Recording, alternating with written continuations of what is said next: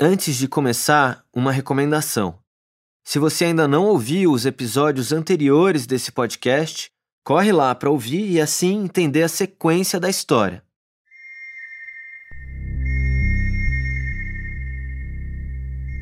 É estranho. Nesse sexto episódio, eu sinto que a gente já caminhou bastante na história do Marco Aurélio. E se às vezes, assim como eu, você fica com a impressão de que a gente está andando em círculos, é isso mesmo. Esse caso é cheio de trilhas que não se encontram. Parece um labirinto, mas um labirinto caprichoso que vai criando sua própria lógica à medida que avança. E eu sinto que entender essa lógica talvez seja a chave para entender o mistério.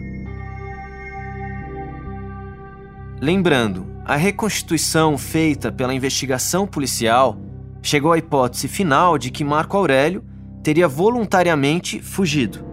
Uma possibilidade que a família recusa, como a gente viu no episódio passado, o episódio 5. Você acredita que o Marco Aurélio esteja vivo? Eu, eu tenho certeza. Um morto não se esconde durante tanto tempo. As buscas incessantes durante semanas com helicópteros e homens especializados foram em vão. No inquérito aberto pela delegacia de Piquete, foi feita a reconstituição até o último momento em que o Marco Aurélio foi visto. A partir daí, a polícia foi atrás de hipóteses, mas sem nenhuma pista, o inquérito não esclareceu nada. Então, como a investigação policial não deu em nada, a gente vai voltar novamente os olhos para a família que acabou inventando o seu próprio método de investigação. Eles criaram quase que um inquérito paralelo de anos de dor, esperanças e expectativas. E tudo isso está materializado numa simples caixa. Todas as informações a respeito do desaparecimento do Marco Aurélio estão aqui. E hoje, até mesmo as mais antigas estão sendo novamente verificadas. A família fez até um essa reportagem da Globo é de 89, quatro anos depois do desaparecimento de Marco Aurélio. E nela é mencionado a tal da caixa que o seu Ivo me apresentou pela primeira vez em 2019. Um material precioso e importante que tem ajudado a gente a contar essa história. Os diários do seu Ivo, a fita com a Neuma interrogando Juan, o cartaz original de Procura-se Marco Aurélio, tudo vem da caixa. Mas tem ainda muita informação que vem de lá que eu ainda não dividi com vocês. Durante estes quatro anos, a família já recorreu a tudo.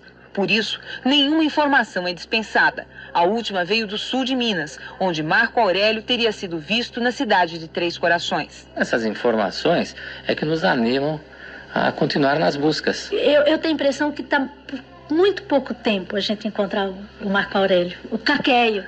Caqueio. Caqueio vai estar em qualquer lugar aí, está em qualquer lugar e nós vamos chegar nele. Nesse trecho da mesma reportagem da Globo, você ouviu a voz do seu Ivo e também da Neuma, a mãe do Marco Aurélio. Até falecer em 2015, ela também foi incansável na busca pelo filho indo atrás de cada suspeita que surgia e que muitas vezes para a polícia não parecia promissora. E esse é um ponto importante que eu só entendi depois de mergulhar no inquérito e na caixa. Policiais não registram tudo oficialmente, porque eles lidam com um foco específico, uma linha investigativa.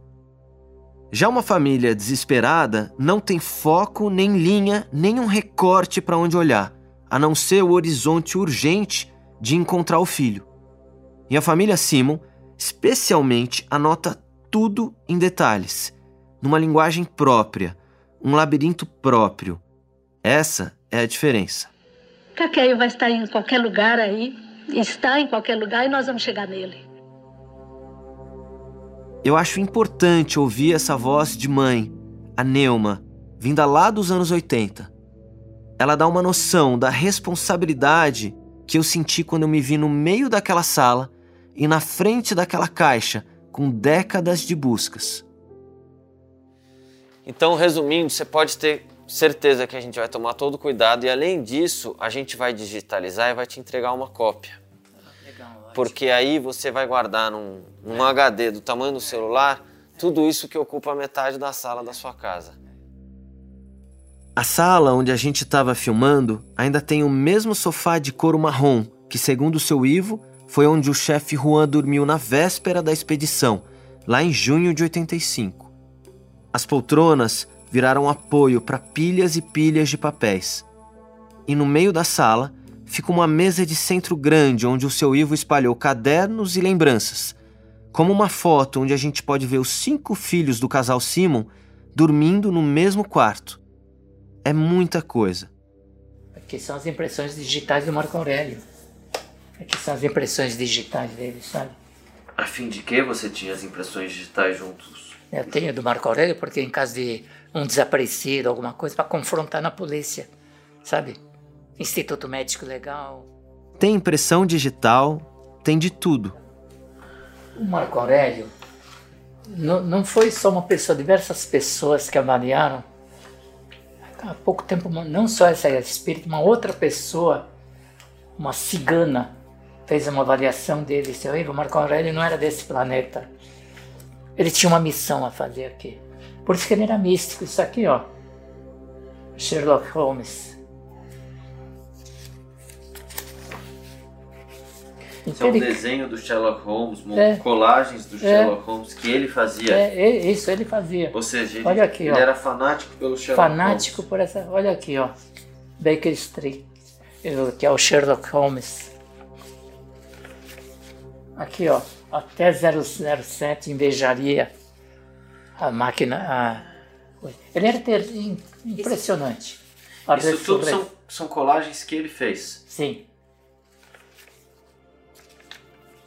Pegar na mão aquelas colagens feitas por uma criança e ver o carinho com que o seu Ivo guarda aquilo no meio de um monte de pista de investigação policial é uma coisa que mexe, que machuca um pouco.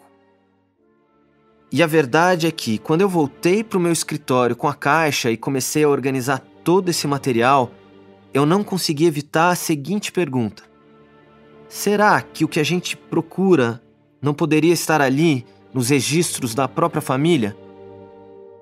E sem que eu me desse conta, eu comecei a ficar angustiado. Você fala, Marcelo, eu não tenho tempo. Estamos precisando de uma resposta, etc. Mas é o que você também me disse aqui, que a paciência é a rainha das virtudes. Marcelo, deixa eu... Eu tenho 82 anos. Vou fazer 83 agora em fevereiro. Eu já tive dois infartos.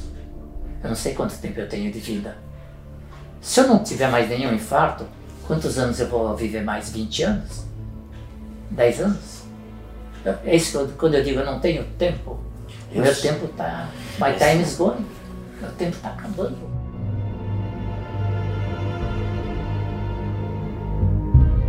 Esse é o Pico dos Marins. O caso do escoteiro Marco Aurélio. Episódio 6 A Caixa.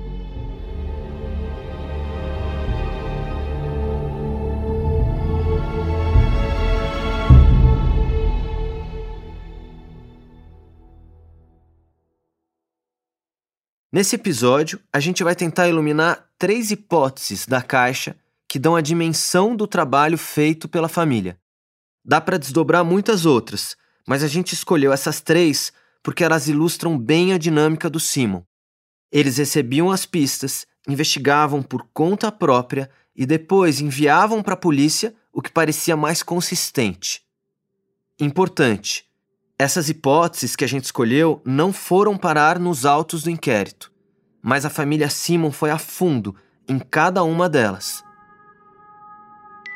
Hipótese número 1: um, Os borboletas azuis. Tá na caixa. Uma carta datilografada ao chefe da Polícia Civil de Vitória, Espírito Santo. Data: 29 de agosto de 1985. A carta é assinada pelo seu Ivo e eu pedi para ele mesmo ler para a gente. Prezado Senhor, conforme nosso telefonema, estou anexando cartazes com fotos do meu filho Marco Aurélio, desaparecido desde o dia 8 de junho. Entre os fatos estranhos que ocorreram nos dias subsequentes está a viagem de dois garotos da cidade de Piquete para a cidade de Vitória, no Espírito Santo conduzidos pelo Sr. Maxwell, pastor ou algo semelhante, da igreja em marcha do sétimo dia. Ouvido na ocasião, o Sr. Maxwell informou que a igreja em marcha do sétimo dia é ramificação da seita Borboletas Azuis e que realiza viagens periódicas entre Piquete e Vitória. A esta altura, como continua grande o mistério em torno do desaparecimento do Marco Aurélio, solicito a Vossa Senhoria a gentileza de verificar se há no endereço dessa igreja em marcha do sétimo dia ou na sede dos Borboletas Azuis algum garoto com as características descritas no cartaz. Cordialmente, Ivo Simon. Como eu disse antes, é como um labirinto. E eu não sei se te chamou atenção, mas eu destaco aqui uma palavrinha da carta enviada pelo seu Ivo ao delegado de Vitória. É a palavra seita. Borboletas Azuis era uma seita que andava ali pela região. Então disseram: pegaram o Marco Aurélio e levaram ele para algum lugar. Aí eu conversei isso com a polícia, a polícia chamou, eu falei que estava circulando esse boato, chamou Maxwell, que era o líder. E ele falou: realmente nós levamos um, uns garotos e deu o um endereço. Aí ah, eu peguei com a polícia e mandei um amigo meu, jornalista lá da região, na época tinha um jornal bom lá e o cara era meu amigo, ele foi lá ver. Simplesmente era uma casa abandonada. Aí eu falei para a polícia, pô, para mim o cara é suspeito, se ele dá um endereço lá de uma casa abandonada dizendo que levou os garotos para lá, que conversa é essa? A polícia, não, isso é irrelevante tal. A única coisa que não foi investigada assim a fundo. Antes de seguir, é importante a gente contextualizar. Os borboletas azuis nasceram em Campina Grande, Paraíba, como um movimento de contestação às transformações da Igreja Católica. O fundador foi um empresário Roldão Mangueira de Figueiredo, e suas ideias messiânicas misturavam o catolicismo tradicional com o espiritismo. Os adeptos usavam roupões brancos com mantas azuis nas romarias, e talvez por isso eles tenham ficado popularmente conhecidos nos anos 80 como seita. Você deve estar se perguntando como é que um movimento de Campina Grande, Paraíba, pode ter alguma relação com o desaparecimento do Marco Aurélio, que foi em São Paulo, a quase 2.500 quilômetros de distância. Pois é, essa pergunta dá um pouco o tom das diferentes hipóteses que circulavam na época do desaparecimento do Marco Aurélio. Então, em agosto de 86, mais de um ano depois do desaparecimento do seu filho e daquela primeira carta que ele mandou para o delegado de Vitória, o seu Ivo envia uma lista de documentos e solicitações à delegada Sandra, a titular do caso em piquete na época. No item 3, aparece o caso dos borboletas azuis. Creio que seria interessante a senhora solicitar investigações oficialmente pois no endereço indicado em Vitória funcionava uma antiga república de estudantes, segundo a polícia local. Eu até falei com a delegada Sandra sobre essa história, mas ela não se lembrava muito bem, no detalhe, o que, que tinha acontecido. Aquelas borboletas azuis, né? E tudo, tudo que aparecia era checado. Vocês checaram as borboletas azuis? Como Sim.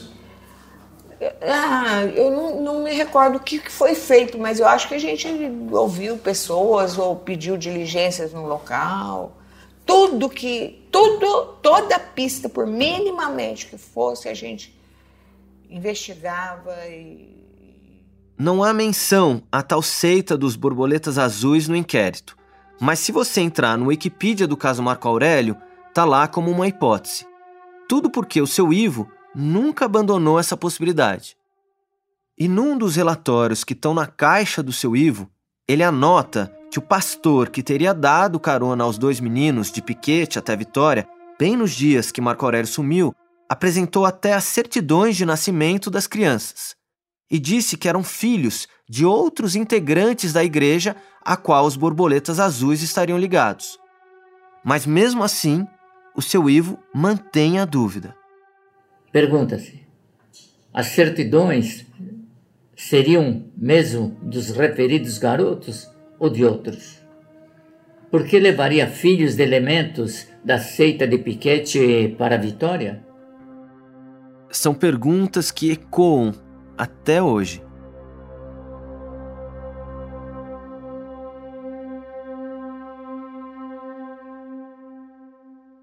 Aqui eu vou pedir licença para fazer uma reflexão mais pessoal.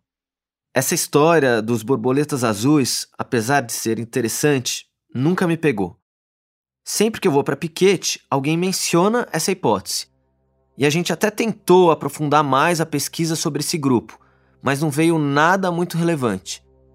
E o que existe de material sobre a tal seita não dá a entender que seja um grupo com qualquer atividade suspeita ou criminosa. Conversando com o Ivan Mizanzuki, que conhece bem essa questão desde que ele fez, seja o podcast do caso Evandro ou depois o Altamira, ele me lembrou do pânico que existia nos anos 80 relacionando seitas a crimes. A boataria corria solta e ainda corre. Fato é que não tem nenhum documento oficial ou indício concreto sobre a relação dos borboletas azuis e o Marco Aurélio. O que me leva à conclusão de que essa história só sobrevive porque o seu Ivo recebeu uma pista e, como ele fez e ainda faz até hoje com qualquer pista, ele deu corda. Foi atrás, insistiu e nunca desistiu. Veja bem, nós estamos apenas buscando provas para uma fase do acontecimento, mas isso não encerra o mistério. Quem matou ou quem sumiu com Marco Aurélio. Esse é o ponto.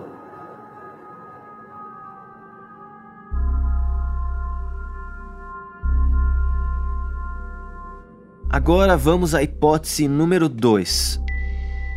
Essa história me chamou muito a atenção revirando a caixa, visto a quantidade de registros e documentos que eu achei. É o caso de Coritiba. Ele é duro e difícil de aceitar e aconteceu em junho de 86. O principal documento é um dossiê de três páginas, datilografado e numerado, como se fosse um relatório oficial, mas assinado pela Neuma, mãe do Marco Aurélio. Já na primeira página, tem uma carta enviada pelo Dr. Rebelo, que era o delegado titular do Grupo Antissequestro de São Paulo, apresentando a família Simon ao delegado geral da Polícia do Paraná. Recebemos telefonema da União dos Escoteiros do Brasil informando que estava lá um rapaz chamado Cláudio.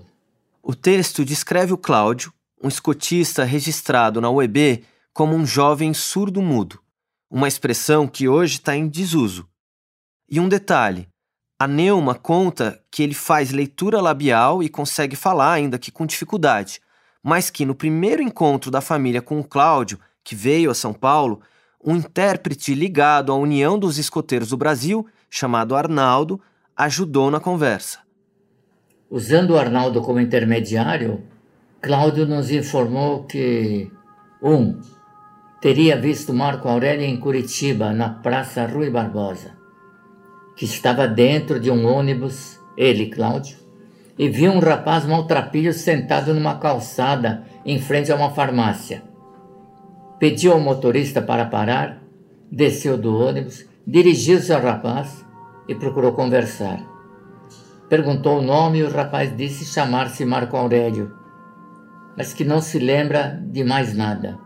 Não sabia da família e, perguntado se queria vir para São Paulo, disse que não.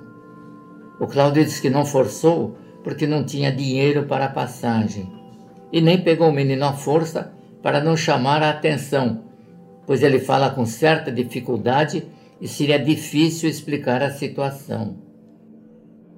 Na sequência, o relato fala da tática usada pela família outras vezes, a de levar o irmão gêmeo idêntico, o Marco Antônio, como teste de comprovação. Pedimos a Arnaldo para manter Cláudio na União dos Escoteiros do Brasil. Apanhamos Marco Antônio na escola e fomos com ele até lá. Ao chegarmos, o Cláudio, que estava datilografando, levantou-se e, parecendo muito emocionado, falou: Marco Aurélio. Os presentes, várias pessoas testemunharam.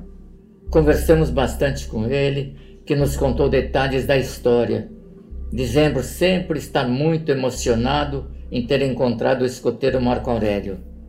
Não deu explicação satisfatória para o fato de se tinha tanta certeza de que o menino era ele, por que não procurou ajuda de autoridades em Curitiba?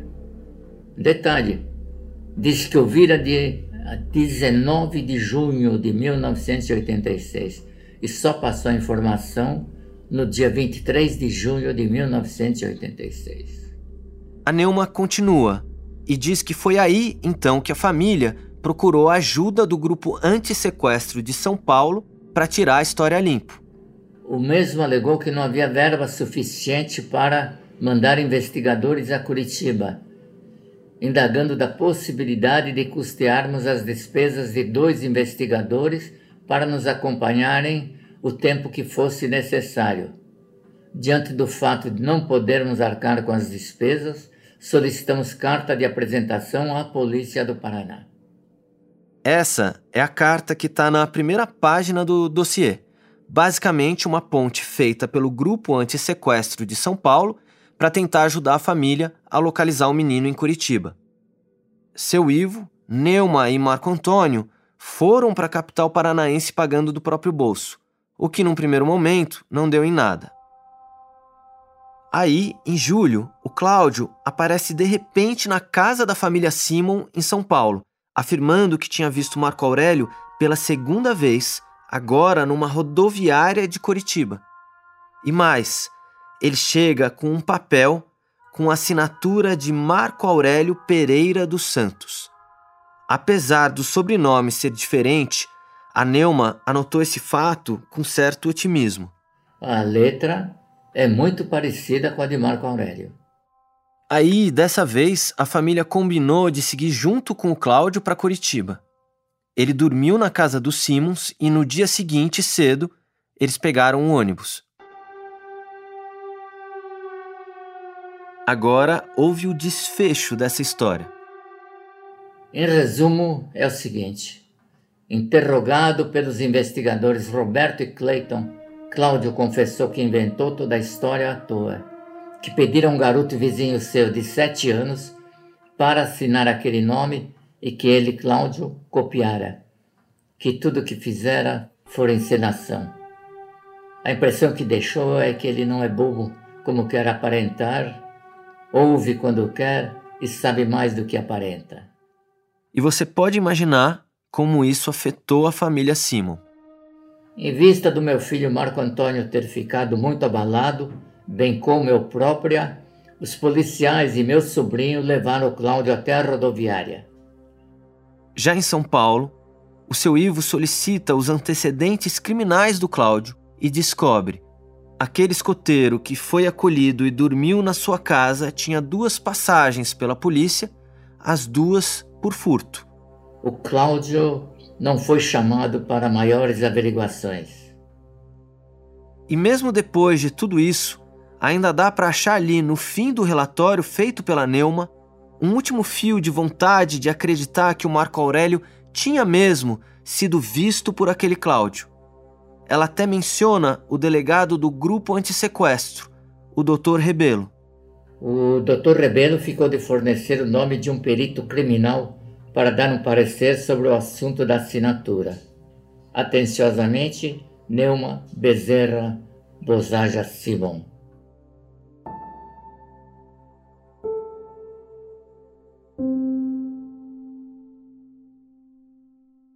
As interrogações se acumulam na caixa e a família ia até o limite para respondê-las.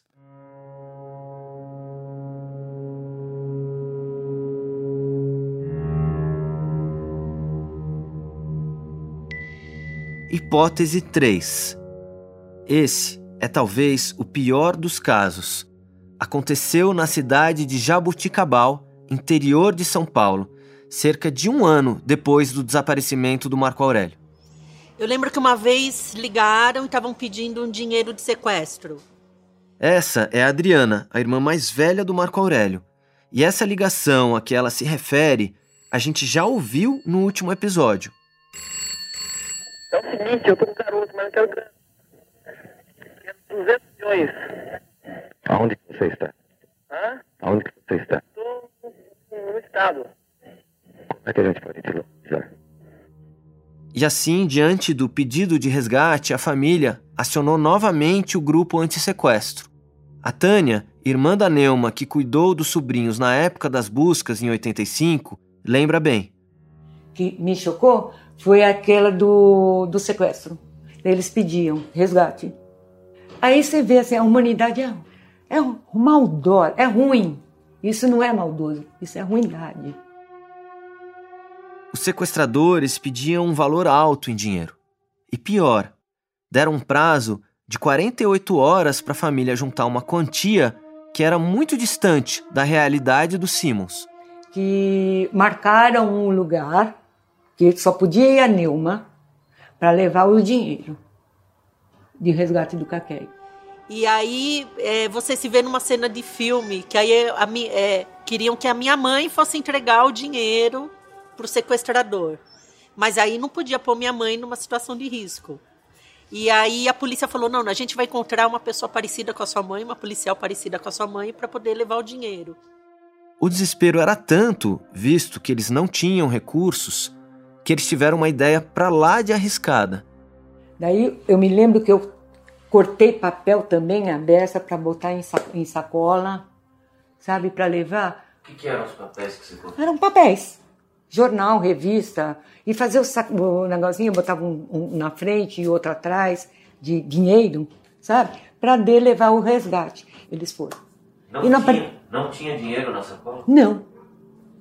Não, e nem tínhamos dinheiro fora da sacola também, para poder botar na sacola, entendeu? Ou seja, levou isso, uma sacola pesada de papel. Mas tudo cortado bonitinho, como se fosse nota de dinheiro. Se abrisse, a primeira camada que ia ver, ia ver dinheiro. Então, até aquele momento, tava uma situação, sabe aquela coisa, parece aquela coisa de filme? Não, vai dar tudo certo. Você imagina, aí você já começa a imaginar aquela policial disfarçada que vai levar o dinheiro. A cena foi montada. Policiais armados, escondidos e apostos. Saco com dinheiro falso. E uma mulher, que parecia Neuma, mas não era Neuma, para fazer a troca. Eu imagino o coração da mãe de Marco Aurélio nessa hora a mistura de sentimentos do tipo medo do que podia acontecer, junto com a expectativa de finalmente rever o filho. Depois de algumas horas, um carro suspeito se aproximou. Mas logo se afastou em velocidade, segundo me contou o seu Ivo.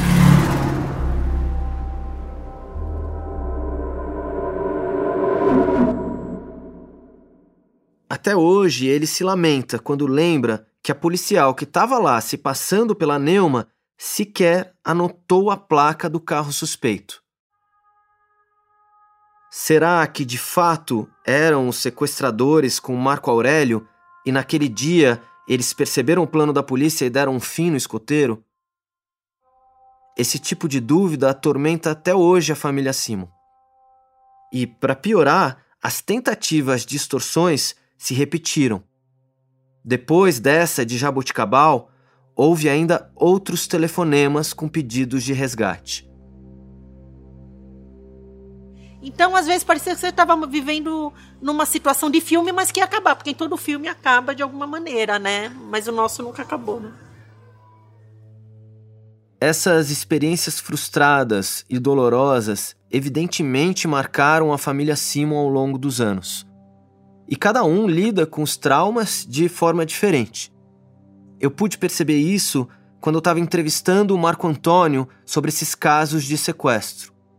Ele, do nada, teve um gatilho, fez uma pausa e se lembrou de uma história com a própria filha dele, que eu acho que simboliza de forma triste a cicatriz profunda que o desaparecimento do irmão e a angústia de eventualmente poder encontrá-lo algum dia deixou na família. Então, eu vou te contar uma história, Marcelo. Era um, Era um Natal. Eu tenho dois filhos hoje, a Rebeca e o Otávio. Ainda não tínhamos o Otávio, a Rebeca era pequenininha. Nós estávamos num shopping fazendo compra de Natal. E o shopping estava cheio. A Rebeca aqui na nossa mão. Tinha uma rampa. A Rebeca escapou, saiu correndo no meio das pessoas e a gente não conseguiu acompanhar. Eu fui num segurança, falei assim: a minha filha desapareceu. Passa um rádio, me ajuda. Ele falou: não posso fazer nada. O shopping tá cheio. Foram coisa de 10, 15 minutos. Os mais difíceis da minha vida. Daqui a pouco, a minha esposa liga. Achei a Rebeca. Ela estava na frente do mercado que tinha no shopping, olhando uma árvore de Natal com uma luzinha. Eu fiquei três dias sem dormir. Os 15 minutos mais difíceis da minha vida.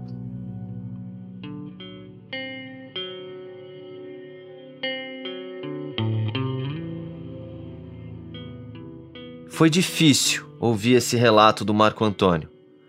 Eu confesso que na hora eu fiquei meio sem reação. Eu senti muito por ele. E a verdade é que, pesquisando e ouvindo a família Simon, eu compreendi que, para muito além do mistério, que eu sei que foi o que me moveu muitas vezes e o que também te levou a me escutar até aqui, a questão do desaparecimento de pessoas no Brasil é um tema muito, muito complexo. Não só pelo lado emocional, psicológico e traumático, que impacta de forma diferente cada família, mas também pelo lado mais duro, sob o ponto de vista social. O aspecto público desse problema, dos números que assustam. São muitas as famílias que passam pela dor dos Simons. Para se ter uma ideia, o Brasil tinha em 10 de novembro de 2022 mais de 88 mil pessoas desaparecidas. E quase 30 mil eram crianças e adolescentes de até 17 anos. Isso de acordo com o Sinalid, o Sistema Nacional de Localização e Identificação de Desaparecidos. Ou seja, no Brasil, em 2022, com toda a tecnologia à nossa disposição, a gente ainda não tem políticas e ferramentas avançadas para localizar desaparecidos. É duro de pensar que, se você perdeu o seu celular, você acha rapidinho. Se você tiver um filho desaparecido, não.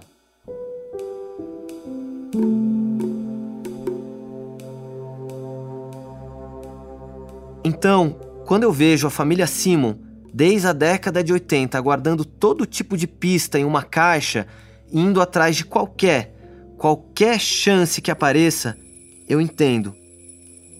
E se a gente somar o fator tempo à situação, só piora. Afinal, à medida que os anos passam, o poder público e todo o seu aparato também se afastam do caso. E como bem me disse a delegada Sandra, o tempo que passa é a verdade que some. Mas o mais interessante da família Simon é que rapidamente eles percebem isso. Talvez por serem todos profissionais de comunicação e principalmente o seu Ivo ser um jornalista com bom tráfego, eles entendem que uma vez o inquérito arquivado pela polícia em 1990 e não sendo mais procurados pelos noticiários, os cartazes de Procura-se Marco Aurélio, seguidos de telefonemas anônimos, talvez nunca alcançariam o seu objetivo. Era preciso mudar de estratégia. Para os Simmons, era preciso amplificar o alcance. Então, o seu Ivo e a Neuma vão passar os anos 90 e os anos 2000 buscando outros holofotes. Eles migram do noticiário, do jornalismo convencional, para o entretenimento televisivo da época. Os programas de auditório, de entrevistas e até os mais sensacionalistas. Foi a forma que encontraram de manter viva a busca pelo filho. Se não havia um fato novo para estampar a capa da Folha ou do Estadão, o drama dos pais buscando pelo filho de forma incansável vendia, e vendia bem.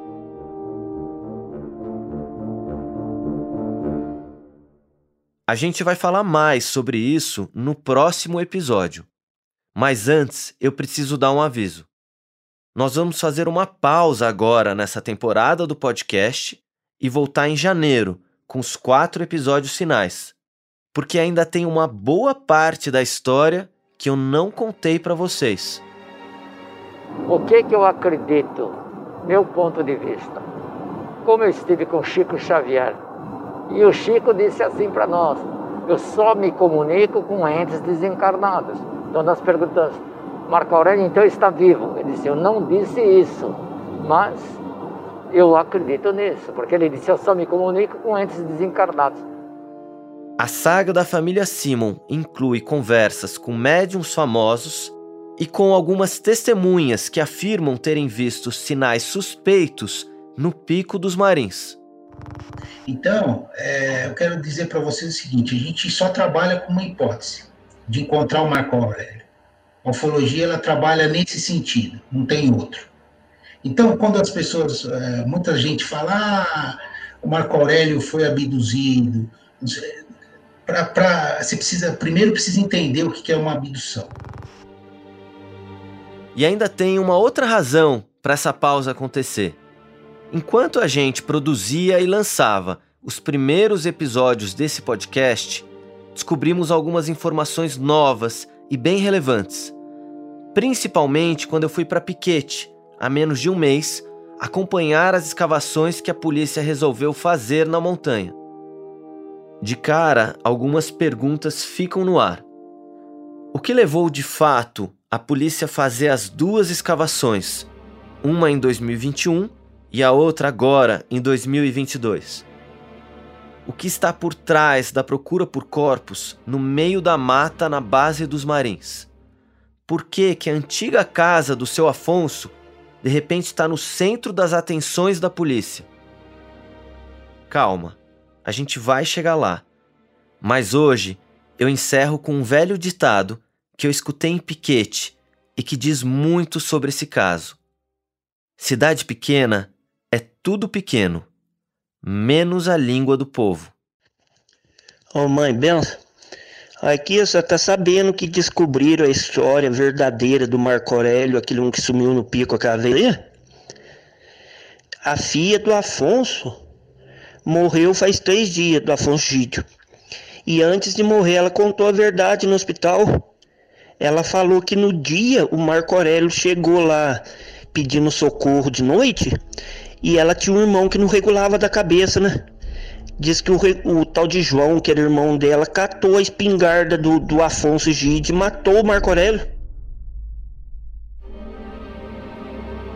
Eu te espero em janeiro de 2023, com os quatro episódios finais em que a gente vai ligar todos os pontos dessa história.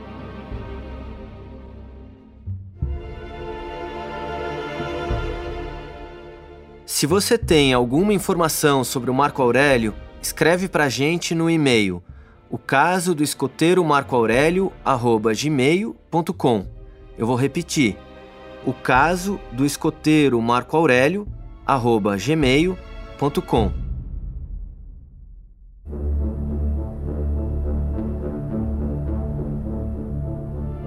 Pico dos Marins, o caso do escoteiro Marco Aurélio é um podcast original Globoplay.